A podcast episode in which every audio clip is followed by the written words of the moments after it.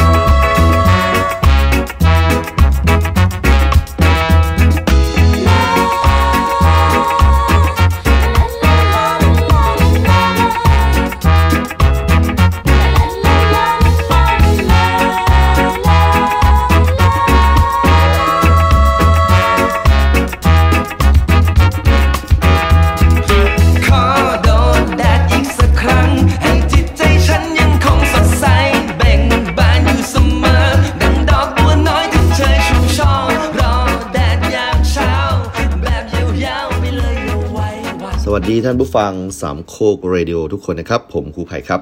และนี่ก็คือ EP ที่ 9 ของรายการครูวัยรุ่นนะครับ หลายๆ คนที่ฟังถึง EP EP ที่ 8 นะครับ แล้วก็มาวันนี้นะครับ รู้สึกว่าทำไม EP ที่ 9 เนี่ยมันถึงได้วางระยะห่างนะครับ จาก EP ที่ 8 นานเหลือเกินนะครับ ก็คงจะต้องบอกอย่างนี้ครับว่าอ่าเป็นช่วงที่พักนะครับ เนื่องจากว่ารายการครูวัยรุ่นเป็นรายการเล่าเรื่องสนุกๆนะครับจากชีวิตของผม แล้วก็แน่นอนว่ามันมีต้นทุนชีวิตเนี่ยที่ค่อนข้างจำกัดนะครับ อยากจะเล่านะครับให้เพื่อนๆที่มาติดตามรับฟังในสามโคกเรดิโอเนี่ยได้ฟังไปนานๆนะครับศัพท์เทคนิคเราจะเรียกมันว่าดึงเช็งนะครับก็คือใช้เหตุผลนู่นนี่นั่นนะครับ อ้างนู่นอ้างนี่จริง ๆ แล้ว เรื่องมันไม่ได้มีมากหรอกครับ เพียงแต่ว่าอยากจะเรียงร้อยให้มันเหมาะสมนะครับ แล้วก็ให้มันสละสลวยนะครับเพื่อจะได้เล่าได้นานๆนะครับ EP ที่ 9 ครับผมวันนี้เรานะฮะอยู่บนถนนนะครับในกรุงเทพมหานครนะครับ ผมนะฮะได้รับมอบหมายนะครับจากภรรยาให้ไปนำเอกสารตัวหนึ่งนะครับนะจากที่บ้านพักนะครับ ครูที่เราอยู่กันที่ อ่าอำเภออำเภอหนึ่งนะครับ ในจังหวัดประจวบคีรีขันธ์นะครับระหว่างทางนั้นก็มีเหตุการณ์มากมาย แล้วก็มันทำให้ผมได้นึกถึงสิ่งต่างๆ แล้วก็อดีตเนี่ยที่ทั้งสวยงามเจ็บปวด แล้วก็ทุกๆอย่างนะครับ มันมีมีมีบทเรียนแล้วก็มีความสำคัญนะฮะต่อการดำเนินชีวิตในปัจจุบัน มันหล่อหลอมให้ผมเป็นคนแบบเนี้ย อย่างทุกวันเนี้ยนะครับ ถ้าไม่มีเหตุการณ์เหล่านั้นนะครับ ก็ก็คงไม่มีครูไผ่ในวันนี้นะครับ ก็เลยอยากจะเล่าเก็บไว้ให้ท่านฟังนะครับ แต่ตอนนี้ก็คงจะถึงเวลาที่จะต้องนำเอกสารนี้นะครับ คืนให้กับภรรยาแล้ว แต่ว่าอย่างที่บอกนะครับก็คือ ผมณตอนนั้นเนี่ยผมกับแฟนผมยังไม่ได้แต่งงานกันนะครับ แล้วก็มีอยู่อย่างหนึ่งเนี่ยที่ผมอยากจะทำให้สำเร็จนะครับ ก็คือว่า อยากจะทำเรื่องราวนะครับของการประกาศให้ผู้ใหญ่เนี่ยทราบเนี่ยว่ามีเราสองคนนะคบกันนะครับ แล้วก็จริงจังแล้วก็อาจจะแต่งงานกันนะครับในอนาคตนะครับ เพราะฉะนั้นแน่นอนว่าทั้งฝั่งพ่อแม่ผมแล้วก็ฝั่งคุณแม่นะครับของภรรยาเนี่ยก็ในตอนนั้นนะนะฮะก็ก็ทราบดีว่าเราคบกันนะครับ แต่ว่าเราก็ลานะครับมาศึกษาต่อ และเอกสารนะครับที่ผมจะต้องกลับไปหาเนี่ยก็เป็นเอกสารนะเกี่ยวกับการลาศึกษาต่อนี่แหละนะครับ มันเป็นลายเซ็นนะครับของท่านผู้อำนวยการคนที่อนุญาตให้เราไปลาศึกษาต่อ แต่ณวันนั้นนะวันปัจจุบันเนี่ยนะฮะท่านก็ได้ปลดเกษียณไปแล้วนะครับ นั่นหมายความว่าถ้าต้องการเอกสารนี้เป็นฉบับใหม่นะครับ ก็ไม่สามารถที่จะสร้างขึ้นมาใหม่ได้มันเป็นเอกสารที่สำคัญมากนะครับ การที่ผมหาไม่เจอนะครับ การที่ภรรยาผมทราบว่าผมหาไม่เจอนะฮะเป็นสิ่งที่สร้างความเครียดให้เธอมา เพราะว่าเราลางานนะครับ ลาราชการมาเพื่อมาลาศึกษาต่อนะครับ ดังนั้นแล้วตลอดเวลาที่เรานะครับมาเรียนนะฮะในชั้นปริญญาโทเนี่ยนะครับ มันคืออความ สมยอมนะระหว่างหน่วยงานของเรากับมหาวิทยาลัยที่เราไปศึกษาต่อนะครับ ซึ่งนั่นหมายความว่าถ้าไม่มีหนังสือจากทางโรงเรียนเนี่ยก็หมายความว่าเราลักลอบมามาเรียน แล้วก็การอนุมัติปริญญาบัตรอาจจะไม่สามารถทำได้นะครับ ทีนี้คำถามก็คือว่าทำไมผมถึงยังไม่มอบให้กับแฟนผมสักทีหนึ่งนะครับนะอย่างหนึ่งก็คงจะต้องบอกว่า ผมเนี่ยนะครับอยู่ในช่วงที่ยังไม่มีอนาคตเลยนะสำหรับปริญญาโทของผมเนี่ยนะครับ ยังดูไม่มีความก้าวหน้าอะไรใด ๆ เลยในขณะที่ภรรยาผมกำลังจะจบนะครับนั่นหมายความว่าเมื่อภรรยาผมจบนะครับเธอมีเรื่องหลักๆ 2 เรื่องที่จะต้องกลับไปทำนะครับ อย่างแรกก็คือต้องกลับไปทำงาน เพราะเรียนจบแล้วนะครับ ไม่มีเหตุผลอะไรที่จะต้องอยู่กรุงเทพต่อนะครับ อย่างที่2ก็คือว่า ในช่วงหลังๆเนี่ยนะครับเเราสังเกตนะครับเห็นความผิดปกตินะครับของคุณแม่แฟนนะครับ คุณแม่แฟนนะครับก็คือคุณแม่สมปองนะครับขอใช้ชื่อจริงของคุณแม่นะครับเผื่อวันหนึ่งคุณแม่มาฟังนะ คุณแม่สมปองเป็นคุณแม่ที่น่ารักมาก คุณแม่รักผมเหมือนผมเป็นลูกคนหนึ่งนะครับแล้วการที่เราตัดสินใจคบกันเนี่ย คุณแม่ก็สนับสนุนซะด้วยซ้ำนะครับ ไม่เคยที่จะขัดขวางนะครับ หรือ ไม่รักผมนะครับเขามองว่าลูกรักใครนะครับแม่ก็รักด้วยประมาณนี้แล้วก็รักผมเหมือนลูกชายคนหนึ่งนะครับ คุณแม่สมปองมีลูกสาวสองคนนะครับ แล้วก็สามีนะครับ หรือว่าคุณพ่อของแฟนเนี่ยเสียชีวิตไปตั้งแต่แฟนผมอายุเล็กๆละอายุห้าหกขวบก็ท่านก็จากไปแล้วนะครับแฟนผมนะครับยังใช้นามสกุลของคุณพ่อนะครับนั้นผมนะครับก็จะ ถามเสมอว่า เออทำไมไม่ใช่นามสกุลของคุณแม่นะครับ แม่สมปองก็บอกว่า เออ วันหนึ่งก็ติดนามสกุลไว้นะเผื่อเจอญาติเลยทางฝั่งนู้นเลยนะฮะแต่ว่าเท่าที่ทราบก็คือว่าการที่คุณแม่เนี่ยนะครับออกมาอยู่นะฮะที่แถวประจวบเนี่ยจริง ๆแล้วนะครับ ท่านเนี่ยครับหนีทางบ้านฝั่งผู้ชายมา เพราะว่าเหมือนมีเรื่องของการโกงที่ดินอะไรประมาณนี้ผมก็ไม่ไม่ทราบรายละเอียดนะครับ ขอ ไม่เล่าลึกซึ้งละกัน เพราะเป็นเรื่องไม่ค่อยดีนะครับ ก็ทำให้คุณแม่ค่อนข้างโกรธมากๆนะครับ ว่าหลังจากที่คุณพ่อเสียนะครับ ก็จะมีที่จำนวนหนึ่งซึ่งควรจะเป็นของคุณแม่แล้วก็ควรจะเป็นของแฟนผมเนี่ยนะครับ ถูกโกงจากญาติฝ่ายนั้นไปนะครับ ก็เลยทำให้คุณแม่มาหนีนะครับ มาตายเอาดาบหน้าเนี่ยที่ไปจบคีรีคันแล้วก็หอบลูกหอบเต้ามาด้วยนะครับ แล้วก็เลี้ยง ส่งเสียจนตอนนี้นะครับกำลังจะจบปริญญาโทนะครับ ผมก็รักคุณแม่มากนะครับ เพราะว่าผมก็ไม่ได้กลับไปบ้านของผมเลยนะครับ ผู้ใหญ่คนเดียวที่ดูแลผมนะครับ ดูแลแม้กระทั่งนะฮะซักเสื้อผ้าและรีดเสื้อผ้าให้นะครับบ่อยครั้งที่ผมไปทำงานนะครับ แล้วก็จะมีคนทักทายว่าชุดข้าราชการจีบ เนี้ยบจังเลยนะครับ จีบคมมากนะครับ ผมก็มักจะให้เครดิตนะครับให้กับคุณแม่สมปองนะครับว่าคุณแม่เป็นคนรีดให้ผมรีดผ้าไม่ได้แบบนี้หรอกนะครับวันหนึ่งนะครับ เรานั่งดูคุณแม่สมปองนะครับ แล้วคุณแม่สมปองเนี่ยกำลังนั่งดูทีวีอีกทีนึงนะครับ เป็นรายการฟ้ามีตาอะไรพวกนี้นะครับ เป็นรายการที่คุณแม่สมปองชอบมากนะครับ เราก็ปรึกษากันว่าคุณแม่สมปองมี มีลักษณะกิริยาอะไรแปลกๆเกิดขึ้นนะกับคุณแม่เนาะหนึ่งคือคุณแม่นะครับชอบกินสับปะรดมากๆนะครับ สับปะรดในที่นี้ก็คือต้องแบบจิ้มนะฮะพริกเกลืออะไรประมาณนี้นะครับ ท่านกินแบบโอ้โหสามสี่ลูกต่อวันนะครับ แล้วก็พริกเกลือนี่ก็หมดไปเยอะมาก กินจนปากชาเลยนะครับ ก็สอบถามคุณแม่ว่า แม่ ไม่รู้สึกมันมีกรด หรืออะไรมันกัดอยู่ในแบบกระพุ้งแก้มหรือในปากอะไรอย่างนี้บ้างเลยเหรอ แม่ก็บอกว่า ไม่นะ ก็ไม่เห็นรู้สึกอะไรเลย อืม ผมมาทราบทีหลังว่าจากการที่วันหนึ่งนี่ยคุณแม่นะครับในช่วงที่เรายังไม่ลาศึกษาต่อคุณแม่ก็มาที่บ้านพักนะครับ และพยายามจะตอกตะปูตัวเล็กๆนะครับเพื่อแขวนอะไรสักอย่างหนึ่งปรากฏว่ามันก็เกิดบาดแผลนะครับที่มือของคุณแม่นะครับ แต่คุณแม่ก็บอกว่าคุณแม่ไม่รู้สึกเจ็บอะไรเลย น่าสนใจมาก ทุกๆอย่างนะครับ ในเส้นปมประสาทต่างๆ ของคุณแม่มันชาด้านไปหมดเลยนะครับ และนิ้วของคุณแม่ก็ค่อย ๆ บวมขึ้นมาเรื่อยๆนะครับ จนไม่สามารถที่จะพับนะครับ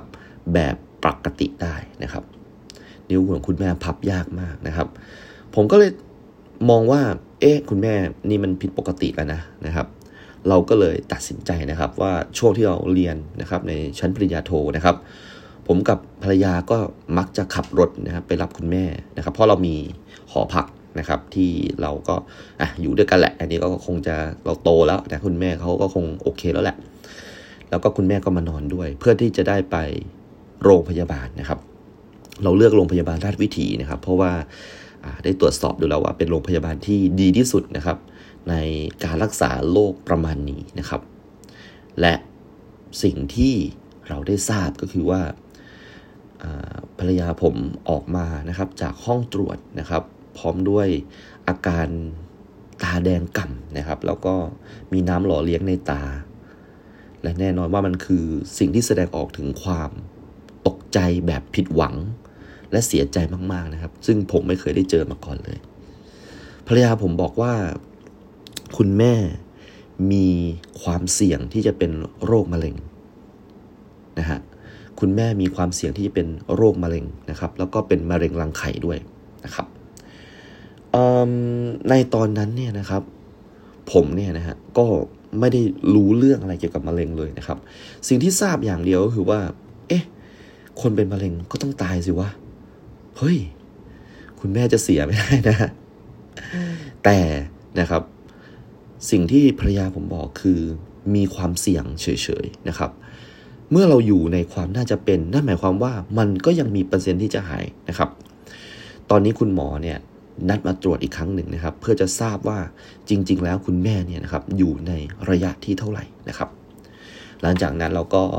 พยายามนะครับที่จะดูแลคุณแม่เปลี่ยนอาหารการกินนะครับ ราะเราทราบมานะครับในหลายๆ คนนะครับหลายๆเคสนะครับที่ต่อสู้กับโรคมะเร็ง จนหายขาด เราทราบว่าอาหารการกินคือสิ่งสำคัญมากๆนะครับ แน่นอนคุณแม่มีกำลังใจที่ดีมากนะมีผมมีแฟนผมนะครับ และคุณแม่ของคุณแม่ก็คือคุณยายนะก็ยังมีชีวิตอยู่นะครับนะท่านก็จะเป็นหมอนวดเก่านะครับ คุณยายเนี่ยนะครับท่านตอนเด็กๆเนี่ยนะฮะก็จะเป็นเด็กชิมเหล้านะครับ ว่าอย่างนั้นก็ได้ เพราะว่าในครอบครัวของคุณยายเนี่ยเป็นครอบครัวที่ต้มเหล้าเถื่อนนะครับ แล้วแกก็จะเป็นคนที่ชิมเหล้ามาตั้งแต่เด็ก แกก็เลยรู้วิชาอะไรแปลกๆนะครับ จากคนที่แบบมาซื้อเหล้ากินเหล้านะครับ อันนึงคือวิชายาต้มนะครับที่สามารถจะทำให้คนเป็นอมพฤกษ์อัมพาตสามารถจะกลับมาช่วยตัวเอง และสามารถจะเดินเหินได้นะครับ คุณแม่ก็เลยใช้ คุณยายนะครับ ต้มยานะครับ แล้วก็นวดนะครับ เพื่อให้นิ้วมือที่มันไม่สามารถจะพับได้นั้นกลับมาค่อยๆขยับดีขึ้นนะครับ เพราะฉะนั้นในระหว่างที่เรากำลังรอผลจากคุณหมอเนี่ยครับ ต้องยอมรับเลยว่า นั่นคือแรงผลักดันที่ทำให้ภรรยาผมนะครับ พยายามทำทุกสิ่งทุกอย่างนะครับ ให้จบให้ได้ เนื่องจากว่าจะได้กลับบ้านไปดูแลคุณแม่นะคนเดียวของเธอนะครับ ผมก็ อาจจะมีความเห็นแก่ตัวนิดๆว่าผมคงจะรู้สึกแปลกๆนะถ้าจะต้องอยู่กทมคนเดียวนะครับ หลังจากนี้นะครับ แล้วก็การใช้ชีวิตอยู่ในกทมนั้นต้องบอกว่า ผมชอบ อันนี้ต้องบอกจริงเลย แต่ผมชอบที่มันมีแฟนผมอยู่ด้วยนะครับ ผมไม่รู้เหมือนกันว่าการที่จะอยู่คนเดียวเนี่ย มันจะรอดไหมเพราะว่า แฟนผมนะครับ ก็เหมือนกับแม่แฟนของผมนะครับ เออเขาดูแลผมอย่างดีมากนะครับเอาชุดนะครับไปเรียนชุดที่ไปเป็นคุณเป็น TA ใช่ไหมที่เกษตรศาสตร์เนี่ยนะครับผมเป็น TA อยู่พักหนึ่งนะครับ ก็ต้องแต่งตัวให้มันดีหน่อยให้เหมือนกับคุณครูจริงๆเนี่ยที่มาสอนนิสิตนะครับ ทุกๆอย่างเนี่ยก็ผ่านการดูแลจากแฟนผมหมดเลยนะครับ ต่อจากนี้เนี่ยก็ต้องรีดผ้าเองนะซักผ้าเอง แล้วก็ต่อจากนี้เนี่ยนะครับ เวลาที่ อาจจะเหนื่อยล้านะจากการรับจ็อบสอนพิเศษเนี่ยนะครับ ได้เงินมาก็ก็คงจะต้องไปนั่งกินอะไรคนเดียวเหงาๆจากแต่ก่อนที่จะต้องแบบว่าเอาละอีกสิบนาทีเนี่ยจะถึงหอละก็มารอเลย เดี๋ยวเราจะไปกินร้านอะไรดีๆ กันแล้วเนี่ยครับ ก็คงจะก็คงจะไม่มีแล้วนะครับนะประเด็นต่อมาก็คือว่าผมนะครับอยู่คนเดียวนะครับ ก็คงจะต้อง พยายามลดขนาดนะครับของห้องพัก ให้มันเล็กลงเพื่อจะได้ประหยัดค่าเช่านะครับ เพราะว่าผมก็ไม่รู้เหมือนกันว่า อนาคตปริญญาโทของผมเนี่ยมันจะมันจะต้องใช้เวลาเท่าไหร่นะมันถึงจะจบ ผมก็เลยพยายามนะครับตระเวนหาหอใหม่ที่ใกล้ๆหอเดิมนะครับ เพราะว่าหอเดิมนั้นเดินทางไปมหาวิทยาลัยเกษตรศาสตร์สะดวกมากนะครับ ก็เลยมีจักรยานหนึ่งคันนะครับ ซื้อไว้ก่อนที่ภรรยาของผมเนี่ยจะต้องกลับนะครับเพื่อที่ว่าต่อไปนี้เนี่ยเวลาขับรถยนต์เนี่ยไป 2 คนมันก็สะดวก แต่ว่าต่อไปนี้ถ้าเกิดไปอะไรใกล้ ๆ แล้วไปคนเดียวจักรยานดูจะสะดวกกว่านะครับ ผมไล่ปั่นจักรยานจากหอเดิมนะครับ เป็นระยะรัศมีประมาณ 5 กิโลเมตรนะครับ ก็จะไปเจอหอพักอยู่หอหนึ่งนะฮะอยู่แถวแถววัดบัวขวัญนนะฮะ วัดบัวขวัญนี่เป็นวัดที่เราชอบไปกันมากนะครับ เพราะว่าอาจารย์ลักษ์นะฮะที่เป็นอาจารย์ดูดวงนะฮะแล้วก็มีรายการทีวีโชว์นะในช่องช่องสามนะสงคราม12ราศีใช่ไหมครับไอ้ที่ผมไม่มั่นใจชื่อรายการนะ ก็ตัวจริงของท่านเนี่ยฮะจะชอบไปพบกับลูกศิษย์ลูกหาต่างๆนะครับ ที่วัดบัวขวัญนนี่แหละ ผมก็เหมือนได้เจอดาราทุกอาทิตย์เนี่ยนะท่านก็จะอยู่นะครับที่นั่นนะครับ ผมก็แอบไปดูนะฮะ ข้างๆ วัดบัวขวัญนนะครับ ตรงที่ลอดใต้ทางด่วนเป็นเซ็กเล็กน้อย จะมีหอพัก ซึ่งเหมาะกับผมมากๆ ก็คือเป็นหอพักที่เอาไว้อยู่คนเดียวนะครับลานจอดรถกว้างด้วยนะครับ ก็ไม่ต้องเสียค่าจอดรถเพิ่มนะครับแล้วก็โฆษณาของเขาคือมีลิฟต์แก้วนะครับ อันนี้คือความน่าสนใจมาก ไม่รู้ว่าผมจะมีลิฟต์แก้วไปเพื่ออะไรนะครับ แต่ว่ามันก็ลดค่าใช้จ่ายมาได้เกือบ 1,500นะครับนะ การอยู่คนเดียวของผมก็จะได้ทุนลงไปหน่อยนะครับ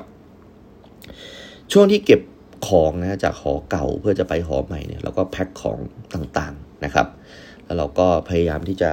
ตรวจสอบดูนะครับนะในใจผมก็คิดว่า อืม เอาไอเอกสารเนี่ย ให้ภรรยาเมื่อไหร่ดีนะครับ เพราะตอนนี้ก็ทำเป็นแกล้งไม่พูดถึงเรื่องนี้นะครับนะ แล้วก็ถ้าเกิดภรรยาถามถึงมันก็จะบอกว่า หาไม่เจออะไรประมาณนี้นะครับ ก็ถ่วงเวลาไปอย่างนั้นแหละนะครับ เพราะว่าเอาจริง ๆ ก็อาจจะดูเป็นคนเห็นแก่ตัวนิดนึงเนาะแต่ว่าผมยังต้องการเวลาทำใจนิดนึงว่า ผมยังไม่สามารถจะอยู่คนเดียวได้ อย่างน้อยก็ขอสักหนึ่งวันแล้วกันที่ได้ไปอยู่ที่ใหม่นะครับ แล้วก็ให้มั่นใจว่ามันไม่มีผีแน่ๆนะครับ แล้วหลังจากนั้นผมคิดว่าผมน่าจะอยู่ได้แหละนะครับ ก็อยากจะถ่วงเวลาสั้น ๆ ไว้ สักสี่ห้าวัน รือเป็นไปได้ก็เจ็ดวันก็ดีนะครับ ผมนะครับก็ลื้อนะครับลังต่างๆ ซึ่งส่วนใหญ่ก็จะเป็นเอกสารนะครับในการไปสอนติวเตอร์นะครับ พวกชีตสรุปนะครับ พวกแบบฝึกหัดนะครับหรือว่าสรุปสูตรต่างๆนะครับ รวมถึงชีตนะในการเรียนชั้นปริญญาโทของผมด้วยนะครับ มีหลาย ๆ ครั้งนะครับที่การไปเรียนปริญญาโทนั้นนะครับน่าจดจำมากนะครับ อย่างเช่น วิชา quantum mechanic ที่ผมเคยบอกไปนะครับว่าผมเคยเรียนล้มเหลวมากนะครับในสมัยปริญญาตรีนะครับ แต่ว่าวิชานี้กลับมาอีกครั้งในชั้นปริญญาโทนะครับ แล้วก็มันกลับมาในวันที่ผมมีสติแล้วนะครับ ในวันที่ผมเป็นผู้ใหญ่แล้วนะครับ แล้วเข้าใจว่าการไปเรียนนั้นมันมันเป็นการที่เราอยากไปรู้นะครับ ไม่ได้ไปเรียนเพราะบังคับว่ามันถึงเวลาก็ต้องไปเรียนนะผมไปเวเวลาเรียนควอนตัมเนี่ยผมจะไปก่อนด้วยนะครับ แล้วก็มักจะไปนั่งอ่านนะครับเลคเชอร์ของคาบที่แล้วนะเพื่อจะได้ไปถามตอบกับอาจารย์อย่างสนุกนะครับ ชอบวิชานี้ขึ้นมาซะดื้อนะครับ ด้วยความล้มเหลวนะครับ จากการศึกษาในชั้นปริญญาตรีนะครับ ผมนะครับก็มักจะเข้าไปห้องสมุดบ่อย ๆ นะครับ ที่มหาวิทยาลัยเกษตรศาสตร์นะครับ ก็ ต่อจากนี้ถ้าภรรยาผมไม่อยู่แล้วนะครับ ผมก็อาจจะใช้เวลาอยู่ในห้องสมุดมากขึ้นนะครับ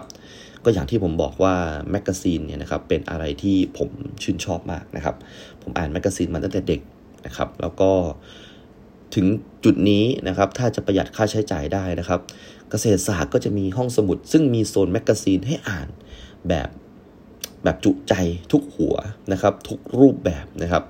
รวมถึง magazine นะฮะ ต่างประเทศด้วยนะครับ ซึ่งเยี่ยมมากๆเลยนะครับ ก็คิดว่าอยู่ได้แล้วนะคิดว่าอยู่ได้นะครับสำหรับการอยู่คนเดียวนะครับ ในกรุงเทพต่อจากนี้นะครับ ผมกลับไปดูตู้เสื้อผ้าผมนะครับ แล้วผมก็พบว่าตลอดช่วงเวลานะฮะสองปีนะฮะที่ลามาศึกษาต่อเนี่ย เสื้อผ้าผมเนี่ยเยอะขึ้นมากมากๆเลยนะครับนะอาจจะเป็นเพราะว่าตัวหอที่ผมอยู่เนี่ยมันอยู่ใกล้กับเดอะมอลล์นะครับ เดอะมอลล์นี่ก็คือเดอะมอลล์งามวงวานนะครับ เป็นที่ที่ผมนะครับชอบไปเดินกับภรรยามากนะครับ สิ่งหนึ่งที่เราเนี่ยจดจำได้อย่างดีนะครับ ก็คือเราเจอตั๋วใบหนึ่งนะครับ เป็นตั๋วสมัครนะครับฟิตเนสนะครับที่หนึ่งแล้วกันนะครับ ไม่ไม่ขอพูดชื่อแบรนด์นะครับ เรานะครับสมัครฟิตเนสเพราะว่าเราเนี่ยรู้สึกว่ากรุงเทพเนี่ยไม่ค่อยมีที่โล่งๆกว้างๆให้ไปวิ่งนะครับ เราต้องการจะออกกำลังกาย และเราต้องการจะออกกำลังกายแบบคนกรุงเทพนะครับ เราอยากจะรู้ความรู้สึกของการไปฟิตเนสนะครับ เพราะว่าบ้านนอกเราไม่มีนะครับ ภรรยาผมก็เลยชวนว่าเจอฟิตเนสเจ้าหนึ่งนะเจ้าใหญ่เลยนะครับ ที่จะต้องกดลิฟต์ขึ้นไปชั้นสูงเลยนะครับนะมันจะไม่ได้อยู่ในชั้นทั่วๆไปชั้น 5 ที่เป็นโรงหนังชั้น 6 อะไรประมาณนี้ไม่ได้อยู่แบบนั้นนะครับ ขึ้นไปสูงมาก แล้วเราก็ ตัดสินใจนะครับที่จะไปนะครับยังยังที่แห่งนั้นนะครับ ปรากฏว่าพอขึ้นไปนะครับ เปิดประตูปุ๊บ เราไม่อยากจะเชื่อเลยว่าโอ้โห นี่คืออีกส่วนหนึ่งนะของห้างซึ่งอยู่สูงมากนะครับ แล้วก็ข้างบนเนี่ยนะครับก็เป็นชั้นเดียวเลยที่บริการนะครับเครื่องออกกำลังกายฟิตเนสอะไรพวกนี้นะครับ เราก็มีพนักงานต้อนรับนะมาพูดคุยนะครับบอกว่า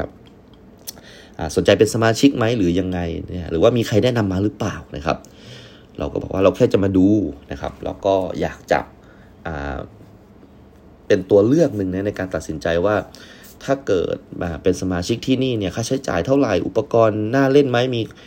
คอร์สอะไรบ้าง มีคลาสอะไรบ้างประมาณนี้นะครับเขาก็เลยพาทัวร์นะครับแล้วก็ชี้ไปยังห้องต่างๆ นี่คือโยคะร้อน นี่คือ body pump นี่คือส่วนที่เป็นพวก machine ต่างๆสำหรับเล่นเพื่อเรียกกล้ามเนื้อ โซนนี้เป็นโซน cardio นะครับ มีลู่วิ่งไฟฟ้า มีจักรยานให้ปั่นนะครับตรงนั้นผมผมรู้สึกทึ่งมากนะไอ้ตรงจักรยานเนี่ยนะครับ ก็คือว่า มันไม่ใช่จักรยานจริง มันเป็นจักรยานที่บล็อกไว้นะอยู่กับที่แล้วเราก็ปั่นใช่ไหมครับ แต่ว่าคนในห้องเนี่ยก็คือทุกคนก็ปั่น แล้วก็ข้างหน้าก็จะมีผู้นำซึ่งก็ปั่นจักรยานซึ่งบล็อกอยู่กับที่ แต่ทุกคนดูมันมาก ทุกคนดูสนุกมาก แล้วแล้วคือมันความ entertain แบบขั้นสุดนะฮะเราไม่เราเราจินตนาการถึงคอนเสิร์ตพี่เบิร์ดพี่เบิร์ดเป็นคนที่ entertain เก่งมาก ผมรู้สึกว่าคนนี้เนี่ยนะครับเป็นตัวแทนพี่เบิร์ดได้เลยเทรนเนอร์ที่อยู่บนจักรยานเนี่ยครับมันมากนะครับ ให้ทำมือทำไม้ ให้ตะโกนอาจจะเป็นการตะโกนอาจจะเป็นการ เรียกขวัญและกำลังใจนะครับเหมือนนักมวยใช่ไหมนักมวยเวลาเตะต้องพูดว่าเอชเอชอย่างนี้นะครับนะคนปั่นจักรยานก็ต้องมีขวัญและกำลังใจเหมือนกันนะครับ ผมไปยืนดูตรงนั้นด้วยความทึ่งมากนะครับ แล้วผมบอกว่าเอาละถ้าเสียตังค์เนี่ยไอเนี่ยกูต้องเล่นแน่นอน สนุกชิบหายนะครับ เดินไปต่อนะครับนะในประมาณ 2 ชั้นเนี่ยก็ครบนะครับทัวร์ทั้งหมดนะครับอยู่ดีๆนะครับผมก็อยู่ตรง หน้ากระดาษนะซึ่งเป็นเอกสารทำสัญญานะครับว่าเรานะครับจะเป็นสมาชิกของที่นี่เป็นเวลา 12 เดือนนะครับ ผมตกใจมากว่าทุกอย่างมันเคลิมและพาผมล่องลอยจนมายังหน้ากระดาษนี้ได้อย่างไร ภรรยาผมก็สกิดผมนะครับ ว่าถามว่าเอาไงนะครับ แล้วผมก็บอกว่าเฮ้ยไม่เอาสิไม่ได้มีตังขนาดนั้นนะ เพราะว่านั่นคือค่าใช้จ่ายที่ต้องเพิ่มขึ้นนะฮะอีกประมาณ 2,500 บาท ต่อเดือนนะฮะต้องคิดดูว่าเงินเดือนครูในสมัยนั้นนะผมอยู่ประมาณสักหมื่นแปดหมื่นเก้านั่นเองนะครับ แล้วมาอยู่กรุงเทพอีก แล้วไหนจะค่าหออีกนะฮะเราจะต้องเสียค่าฟิตเนสเป็นสองพันห้าเนี่ย โอ้โห ไม่ไหวฮะมันมันเยอะเกินไปนะครับ ระหว่างนั้นเนี่ยนะครับนะ ก็เลยมีการแนะนำว่า แต่ว่าถ้าเกิดมันเยอะเกินไปเนี่ย เดี๋ยวเรามีแถมให้ สิ่งที่เราแถมเนี่ยเป็นเทรนเนอร์คนหนึ่งนะฮะได้ข่าวว่า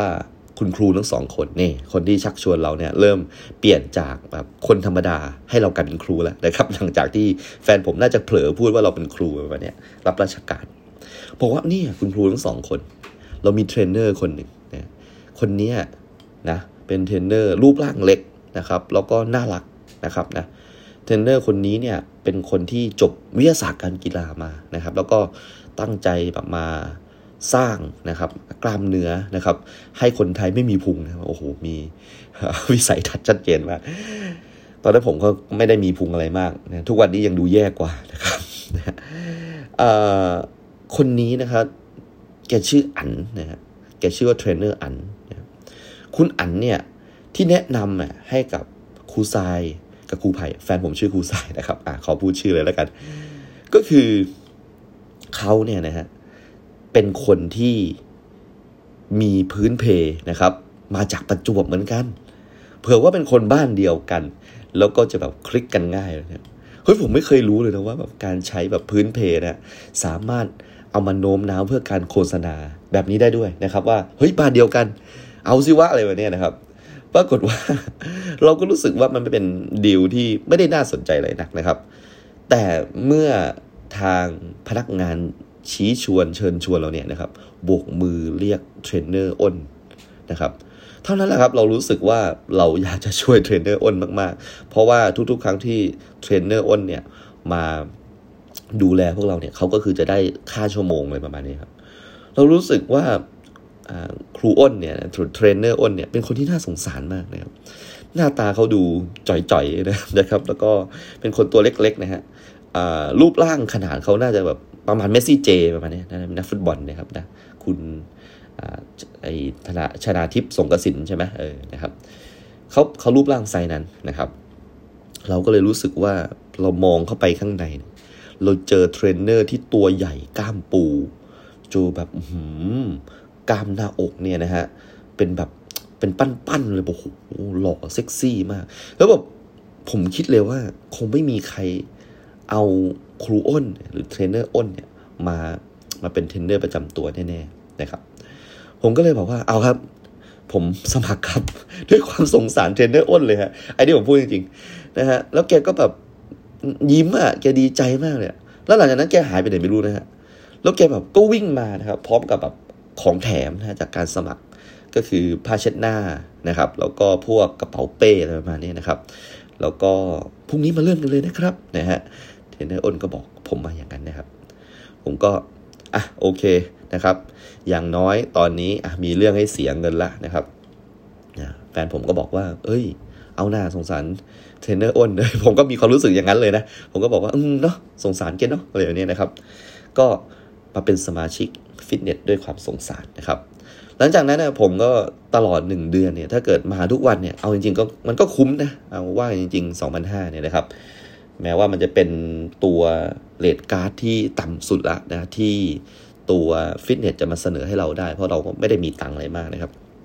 แต่ว่าผมก็มองว่ามันก็ยังแพงอยู่ดี การที่เรานะครับ ไม่ไปหาสตางค์อะไรเพิ่มเติมเนี่ยนะครับ มีโอกาสสูงว่าเราอาจจะมีบางเดือนไม่มีเงินไปจ่ายฟิตเนสนะครับ แล้วเทรนเนอร์อ้นก็อาจจะไม่มีตังค์เหมือนกันนะครับ เอานะ ถือว่าเป็นความช่วยเหลือของมิตรภาพชาวประจวบแล้วกันนะครับ ผมก็เลยพยายามเดินนะครับ หาสถานที่สอนพิเศษนะครับ ในบริเวณงามวงศ์วานนะครับ ผมคิดว่าด้วยโปรไฟล์ว่ากำลังเรียนป.โทฟิสิกส์อยู่เนี่ยนะครับ แล้วก็เคยมีประสบการณ์การสอนในโรงเรียนมาแล้วด้วยนะครับ ก็คิดว่ามันน่าจะหางานไม่ยากนักนะครับ แต่ผมก็พบกับความผิดหวังมาก ๆนะครับ ในวันแรก ๆ ที่เราอยู่กรุงเทพนะครับ ที่งามวงศ์วาน แทบจะไม่มีติวเตอร์ที่เป็นมนุษย์หลงเหลืออยู่แล้ว แม้ว่าจะมีเซ็นเตอร์ที่เป็นสอนพิเศษและมีเด็กหลั่งไหลมางามวงศ์วานเนี่ยเพื่อเรียนพิเศษเนี่ยครับเสาร์อาทิตย์เนี่ยร่วมร่วมแสนคนนะผมพูดผมพูดไม่ไม่อายเลยนะประมาณแสนได้นะครับหลักหมื่นแล้วกันอะแสนเวอร์ไปนะหลักหมื่นเนี่ยผมว่าอยู่นะครับ เยอะมากเลย เพราะว่ามันจะมีการแบ่งเป็นรอบใช่ไหมแล้วก็จะมีการผัดเปลี่ยนหมุนเวียนมานะครับนะ แถวงามวงศ์วานเนี่ย เด็กคับคั่งมาก พ่อแม่ผู้ปกครองเนี่ยตามห้างเนี่ย คือคนที่มารอลูกเรียนพิเศษ แต่สิ่งที่น่าเศร้ามากก็คือว่า มันไม่มีเซ็นเตอร์สอนพิเศษโดยมนุษย์อีกแล้ว ทุกทุกที่คืออาจารย์ดาว้องก์อาจารย์ปิง ซึ่งเป็นวิดีโอนะครับ ตรงหัวถนนก็จะมีอาจารย์อุซึ่งเป็นวิดีโอนะครับมีออนดีมานตอนนั้นเพิ่งมานะครับนะเป็นวิดีโอ ไม่ใช่วิดีโอด้วยนะ เป็นแบบคอมพิวเตอร์แบบออนดีมานจริง ๆอะสมชื่อนะครับ มีอาจารย์อันนบนะซึ่งก็เป็นรอบวิดีโอตึกสามชั้น ไม่มีครูสักคน เป็นทีวี เป็นรอบวิดีโอหมดเลยนะครับ อะไรประมาณนี้ ผมค่อนข้างที่จะเสียใจมากๆ เพราะว่าผมตั้งใจจะมาสอนพิเศษด้วยนะในการมาอยู่กรุงเทพมหานคร ผมเดินด้วยความหมดหวังแล้วนะครับ จนเจอนะครับ ผู้ชายคนหนึ่งนะครับ ซึ่ง บุคลิกภาพดีมาก เหมือนนายแบงค์นะครับ หน้าตาแกดูนะครับคล้ายๆ วิทวัฒน์สุนทรวิเนศที่ไม่มีแว่นนะครับ ใส่สูตรนะครับแบบ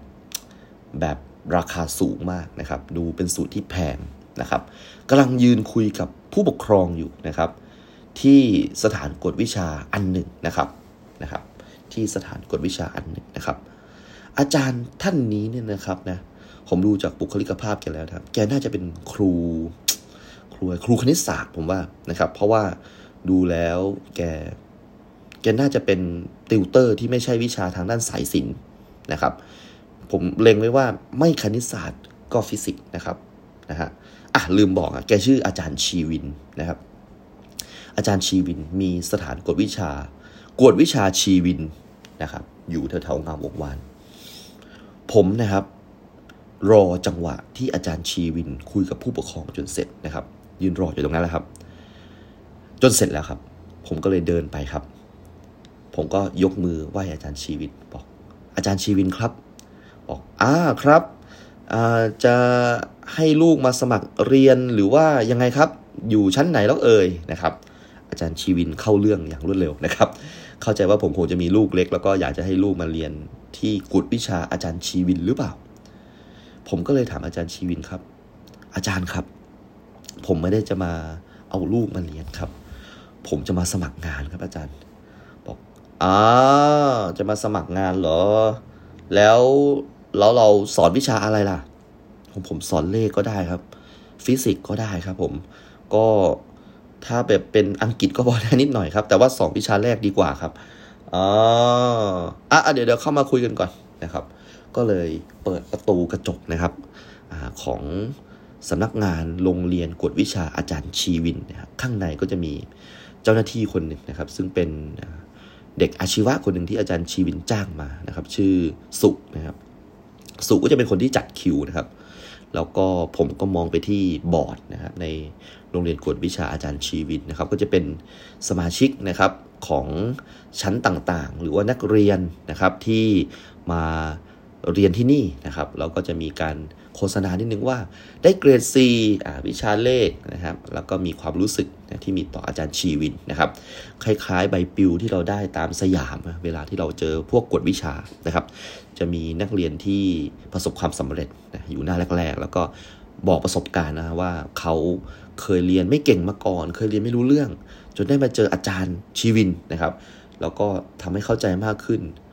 เรารู้สึกรักวิชาคณิตศาสตร์มากขึ้นนะครับ เราก็เลยแบบว่าไม่มีอาจารย์ชีวินเนี่ยก็คงไม่มีวันนี้นะครับ แล้วก็ทิ้งท้ายว่าวิศวะจุฬาที่หนึ่งอะไรประมาณนี้สมมุตินะครับ อันนี้คือที่เราเห็นบ่อยๆนะครับ เข้าไปนะครับ อาจารย์ชีวินก็ให้ผมกรอกนะครับ ใบสมัครอันหนึ่งนะครับใบสมัครอันนี้ก็เป็นฟอร์มธรรมดานะว่าผมคือใครอายุเท่าไหร่ จบวิชาเอกอะไรนะครับ แล้วก็มีเวลาว่างนะที่จะมาทำงานประมาณ ช่วงไหนนะครับอ่าแสดงว่าจริง ๆ แล้วถ้าเกิดแกมีฟอร์มแสดงว่าแกก็ต้องมีทีมงานสิวะผมก็เหลือบไปดูนะครับบอร์ดทีมงานนะโอ้โหนะฮะส่วนใหญ่จะเป็นเด็กเกษตรศาสตร์นะครับ เพราะว่าเข้าใจว่าอาจารย์ชีวินเนี่ยนะครับ ก็เป็นศิษย์เก่าที่เกษตรศาสตร์เหมือนกันนะครับ แล้วก็พากันมาหลายคนมากนะครับที่มาเป็นติวเตอร์ที่นี่นะครับ ก็ ตอนนี้ผมคิดว่าผมควรจะเขียนคำว่าเกษตรศาสตร์ตัวโตๆไว้ที่ใบสมัครแล้วแหละนะครับ เพราะโอกาสได้งานมันคงจะมากอย่างมีนัยสำคัญ ก็เลยเขียนเกษตรศาสตร์ตัวโตๆไปนะครับ แล้วก็ไม่เขียนอะไรเกี่ยวกับมอ ลงไปเลยนะครับ ก็ยื่นไปสมัครให้สุครับ แล้วก็นั่งรอนะครับ อาจารย์ชีวินแกก็เดินมา แล้วก็พูดคุยกับผมนะครับ ว่า เป็นคนจังหวัดอะไรล่ะ ผมบอกอ๋อผมเป็นคนหัดใหญ่ครับ บอกอ๋อพี่ก็คนใต้เนี่ย พี่คนสุราษฎร์เนี่ยโอ้ครับ เออคือผมอยากจะบอกว่าผมพูดใต้ไม่ได้นะครับ ก็ทำตอนตอนตอนในใจนะครับ ก็คิดว่าถ้าเกิดแกซัดใต้มา เราพยายามจะจะดัดทองแดง เพื่อคุยกับแกแบบเป็นภาษาพื้นถิ่น คล้ายๆกับตอนที่เราเจอครูอันนะครับอตอนที่เราสมัครฟิตเนสอะเผื่อว่าความเป็นคนใต้เหมือนกันจะทำให้เราได้งานนะครับ แต่โชคดีที่แกไม่พูดใต้นะครับ แกก็บอกว่าอะ งั้นเดี๋ยวถ้ายังไงมาลองสอนดูก่อนนะ เอาสักช่วงอาทิตย์หน้าเลยแล้วกันนะครับ แล้วก็เหมือนกับว่าผมก็จะได้เรทนะครับที่อยู่ที่ประมาณ 100 บาทนะครับ ถ้าเกิดสมมติว่าในคลาสนั้นเนี่ยมี 4 คนนะครับ 100 บาทก็ตกกับว่ามันกระเด็นมาที่ผมแบบเด็กคนก็จ่าย 25 บาทให้ผมนะครับ แล้วก็จริงๆก็เด็กจ่ายประมาณชั่วโมงละ 200 นะครับ 100 บาทให้ผม 100 บาทให้เซ็นเตอร์นะครับประมาณนี้ ก็ถือว่าก็โอเคนะครับ ก็ถือว่าสอน25ชั่วโมงก็ได้ค่าฟิตเนสละนะครับ ก็โอเคละนะครับ100สอนนะครับที่กวดวิชาอาจารย์ชีวินนะครับ อยากจะได้ชีตอะไรเนี่ยอาจารย์ชีวินเนี่ยมีไว้หมดละนะครับ เราแค่เอาตัวไปเฉยๆนะครับ นักเรียนก็จะมีเอกสารตรงนี้นะครับ เราก็ถามนักเรียนว่า เอ้ย เรียนถึงไหนแล้วบทอะไรแล้วนะครับ มันก็จะมีห้องนะครับ เป็นห้องเก็บของเนาะ แล้วก็เราก็เดินนะครับไปคุยๆว่า เออ มันมีชีตเรื่องที่น้องอยากจะเรียนเนี่ยหรือเปล่านะครับแล้วก็พยายามหาอะเจอละบทนี้เรียกยกกำลังมสองหยิบไป 3 ชุด วันนี้มี 3 คนนะครับนะก็อะส่งไปให้แล้วก็โซโล่เลยสอนนะครับนะก็ห้องหับกระดงกระดาอะไรเนี่ยนะครับ มันก็จะมีพร้อมนะครับนะครับเพราะว่าจะมีน้องสุคอยจัดคิวให้นะครับ นั่นก็คือชีวิตของผมนะฮะช่วงที่ผมนะครับกับแฟนผมก็อยู่นะครับ แล้วบางที เจอเจอเด็กที่ชอบผมนะครับ แล้วขอเรียนแบบส่วนตัวคอเทนต์ส่วนตัวเนี่ยนะครับ ไม่รวมกับคนอื่นเนี่ยมันจะได้เงินมากขึ้นนะครับ ก็ทำให้มีรายได้เพิ่มขึ้นนะครับ ในช่วงเวลาที่ไปเรียนปริญญาโทนะครับ ถึงตอนนั้นเนี่ยนะครับ ก็บางครั้งก็เหนื่อยนะครับ บางครั้งก็รู้สึกหงุดหงิดนะครับ กับชั้นเรียนบางชั้นที่ไม่ได้สนใจเรียนเลย มาแค่พ่อแม่สั่งให้มา แล้วก็เดี๋ยวรอเวลานะครับ เดี๋ยวจะไปเดิน นะฮะเดี๋ยวมองงามวงวานอะไรประมาณนี้ ก็หงุดหงิดครับ ก็พยายามจะเก็บกดความรู้สึกนะครับ บางครั้งเนี่ยเราไม่สามารถที่จะหาคลาสนะฮะที่มันเป็นกลุ่มได้นะครับ เราเลยต้องสอนเดี่ยวสองคนในเวลาเดียวกัน ผมจะต้องสอนเรื่องอการโยนวัตถุของม .4 นะครับ แล้วก็พยายามจะทิ้งอะไรไว้ให้เด็กคิดนะครับ เพื่อจะได้ไปสอนอีกคนหนึ่งซึ่งนั่งอยู่ห้องเดียวกัน แล้วเขาไม่ได้เรียนนะฮะการโยนอะไรวัตถุนี่เลยนะครับเขาเรียนนะฮะการหารสังเคราะห์นะประมาณม .3 ประมาณนี้ผมต้องสอนเด็กม .4 กับม .3 ในเวลาเดียวกันในห้องเดียวกัน เพราะว่าเราไม่ใช่เป็นติวเตอร์แบบเบอร์ใหญ่นะครับ เราเป็นติวเตอร์ห้องแถวพูดอย่างนั้นก็ได้นะครับ เรามีตัวชูโรงอย่างเดียวคืออาจารย์ชีวิน ซึ่งพ่อแม่ผู้ปกครองหลาย ๆ คนให้ความไว้วางใจนะครับ เด็กสวนกุหลงสวนกุหลาบเนี่ยบางคนก็มาเรียนกับอาจารย์ชีวินนะครับ ส่วนไอ้พวกปลายแถวแบบเราเนี่ยก็ต้องสร้างสมบารมีกันไปเรื่อยๆเนาะแล้วก็พยายามจะเก็บเกี่ยวประสบการณ์จากตรงนี้นะครับ ให้มันมีการพูดถึงพูดต่อนะครับ เราก็จะได้แบบดังขึ้นเรื่อยๆนะครับ ในในที่แห่งนี้นะครับ แต่ในวันที่เราไม่ดังเนี่ยนะครับ ต้องบอกจริงว่ามันค่อนข้างที่จะท้อได้บางวันนะครับนั้นกลับไปบางทีเหนื่อยมากนะครับ เหนื่อยกว่าไปเรียนปริญญาโทซะอีกนะครับ ลงไปแผ่เลยนะครับนะแล้วก็มีภรรยาผมเนี่ยนะครับที่ให้กำลังใจนะครับ แล้วก็เวลาไปกินอะไรกัน มันก็หายนะหายเครียดนะครับแล้วร้านอาหารในกรุงเทพเนี่ยก็เป็นร้านที่ดีๆเนาะอาหารก็อร่อยบรรยากาศก็ดีนะเรื่องที่ไม่อยากจดจำนะครับ ในช่วงเวลาช่วงเวลากลางวันเนี่ยมันก็ปลดเลยนะครับ ไปดูหนังสักเรื่องนะครับ ไปกินอะไรดีๆ ทุกอย่างมันก็ หายไป กลับมาเป็นความรู้สึกที่ดีๆ บวกๆอีกครั้งหนึ่งนะครับนะจนวันหนึ่งครับผมนะฮะในวันที่ผมนะฮะกำลังจะไปสอนนะครับที่อาจารย์ชีวินนะครับ ผมก็เริ่มที่จะรู้จักมาคุ้นกับอาจารย์ชีวินมากขึ้นนะครับ รวมถึงรู้จักคนแถวๆนั้นด้วยนะครับ เพราะว่าหอพักของผมกับตัวเซ็นเตอร์เนี่ยมันไม่ได้ไกลกันมาก ผมก็ใช้การเดินไป จนแบบรู้จักยามนะฮะที่รับฝากรถแถวๆนั้นนะครับ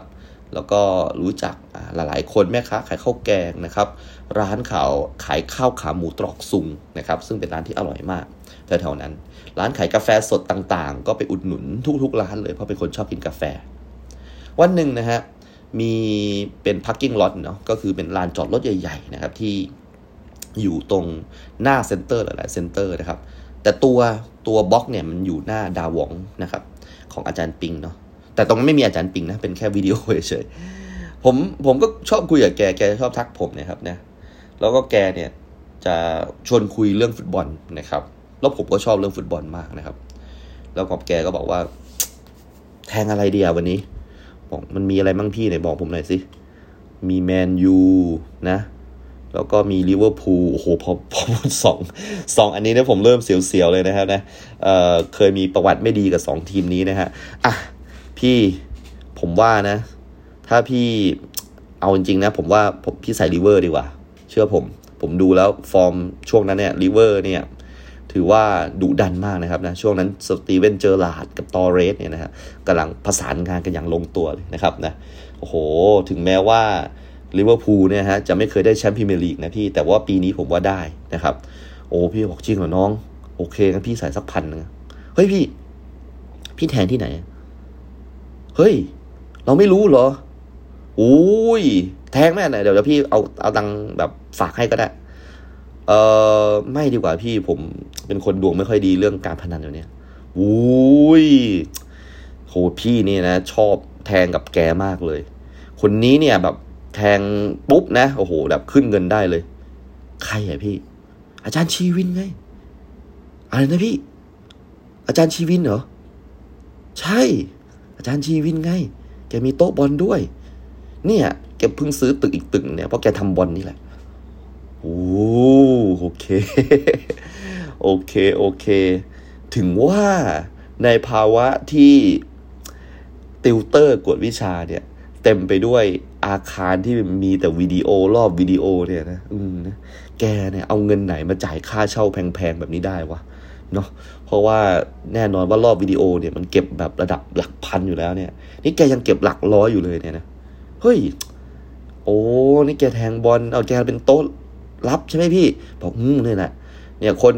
แถวๆเนี้ยเนี่ยแถวๆตลาดเนี่ยตลาดพงเพชรอะไรเนี่ย แทงกับแกนั่นแหละ อืม แกเจ้าใหญ่แก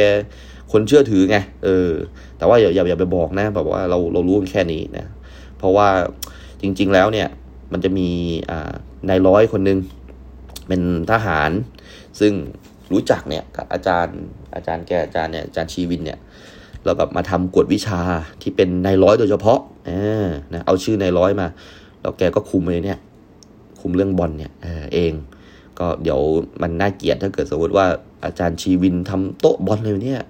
โอ้ยรู้แล้วแบบอาจจะไม่ค่อยดีเนี่ย แต่เราพี่เห็นเราแบบเป็นนี่ไง เป็นลูกน้องอาจารย์ชีวินไงเออเนี่ยเห็นอาจารย์ชีวินก็ชมบ่อยๆเนี่ยไอ้ไอ้ครูที่มาใหม่เนี่ยสอนดีนะเด็กชอบเลยเนี่ย บอกจริงเหรอพี่โอ้เขาชมให้พี่ฟังด้วยเหรอบอกผมดีใจมากเลย นั่นแหละ เออเนี่ยแกก็ดูแลเรื่องบอลกับเนี่ยในร้อยคนหนึ่งอะที่อ่าปามันดูแลปีกาเด็ดอะไรเนี่ย ที่เอาไปใช้กวดวิชาเข้าในร้อยอะอืมโอ้นี่ผมก็ได้รู้จักนะฮะอาจารย์ชีวินมากขึ้นนะครับนะ แล้วก็ กลับไปเล่าให้แฟนฟังนะครับ ว่าโอ้โหเนี่ยนะส่งแบบอาจารย์ชีวินนี่แกดูเหมือนเป็นคนน่ารักใจดีนะเป็นคนใต้จริงใจนะฮะแต่ว่าแบบเบื้องลึกเนี่ยแกมีอิทธิพลพอสมควรนะฮะในละแวกนี้นะครับนะแล้วผมก็ถามแฟนว่า เออไปเย็นนี้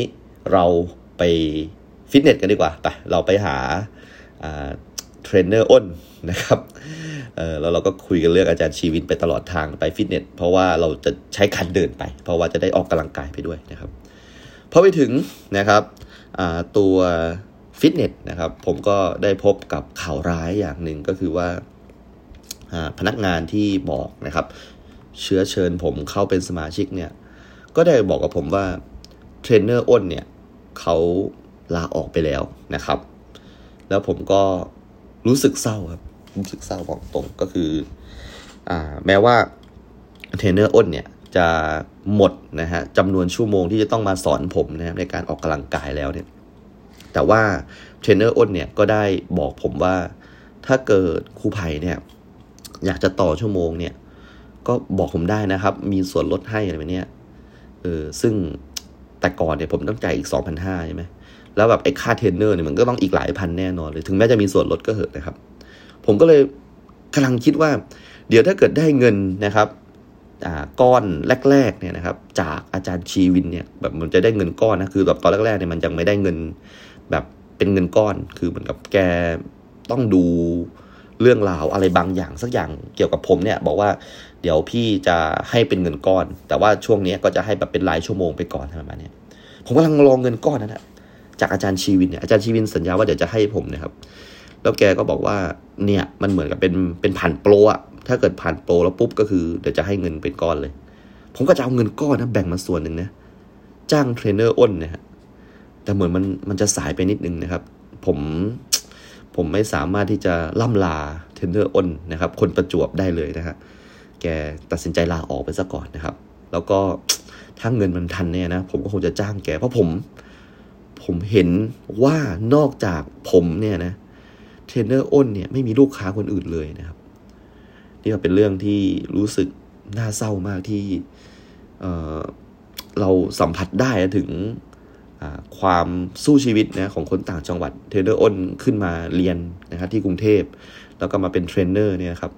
แล้วเหมือนกับปานว่าผมดูเลยว่าบางวันเนี่ยเขาจะมีการเข้าแถวเพื่ออบรมเทรนเนอร์เนี่ยก่อนที่จะไปลงงานเนี่ยครับ เทรนเนอร์อ้นเนี่ยดูไม่มีสังหาราศีเลย แล้วถ้าเกิดสมมุติว่าใครสักคนเนี่ยนะครับนะจะแบบชี้ครูนะครับ เพื่อจะมาสอนเล่นกล้าม สอนคาร์ดิโอสอนอะไรเนี่ย ผมว่าเทรนเนอร์อ้นคงจะเป็นตัวเลือกสุดท้ายนะครับ แล้วก็นั่นแหละครับอาจจะไม่ใช่สถานที่หรือไม่ใช่เวทีของเทรนเนอร์อ้นก็ได้นะครับเทรนเนอร์อ้นก็เลยตัดสินใจลาออกนะครับ แล้วก็ไม่รู้กลับประจวบหรือเปล่านะครับ หรือว่าลาออกทำอะไรนะครับนะ ผมจำได้ว่าแกเคยโทรมาหาผมนะครับ ผมก็เลยลองโทรไปหาแกดูนะครับว่า ไปไหนแล้วแบบจะกลับมาอีกไหมอะไรประมาณนี้นะครับแต่ว่าแกก็เลือกที่จะไม่รับสายนะครับ ก็เป็นเรื่องที่น่าเสียเสียดายมากๆนะครับ ถึงตอนนี้นะครับนะผมก็หยิบไอ้ใบเสร็จนะฟิตเนสตรงนั้นนะครับ พับเก็บใส่เข้านะครับกับตัวกระเป๋าของฟิตเนสนะครับรวมถึงผ้าเช็ดหน้าเนี่ยที่เทรนเนอร์อ้นเนี่ย เคยเอามาให้ผมด้วยนะครับ ทุกอย่างถูก packing เรียบร้อยครับ เดี๋ยวในตอนหน้านะครับ ผมจะมารีวิวหอใหม่ของผมให้ฟังนะครับ ก็ขอขอบคุณมากๆนะครับ ที่ยังรอฟังรายการนี้นะครับ แม้ว่าจะหายไปนานก็ตามนะครับ เรากลับมาแล้ว แล้วเราก็จะไปเรื่อยๆนะครับ ถ้ายังมีคนฟังครับ ขอขอบคุณมากครับ สวัสดีครับ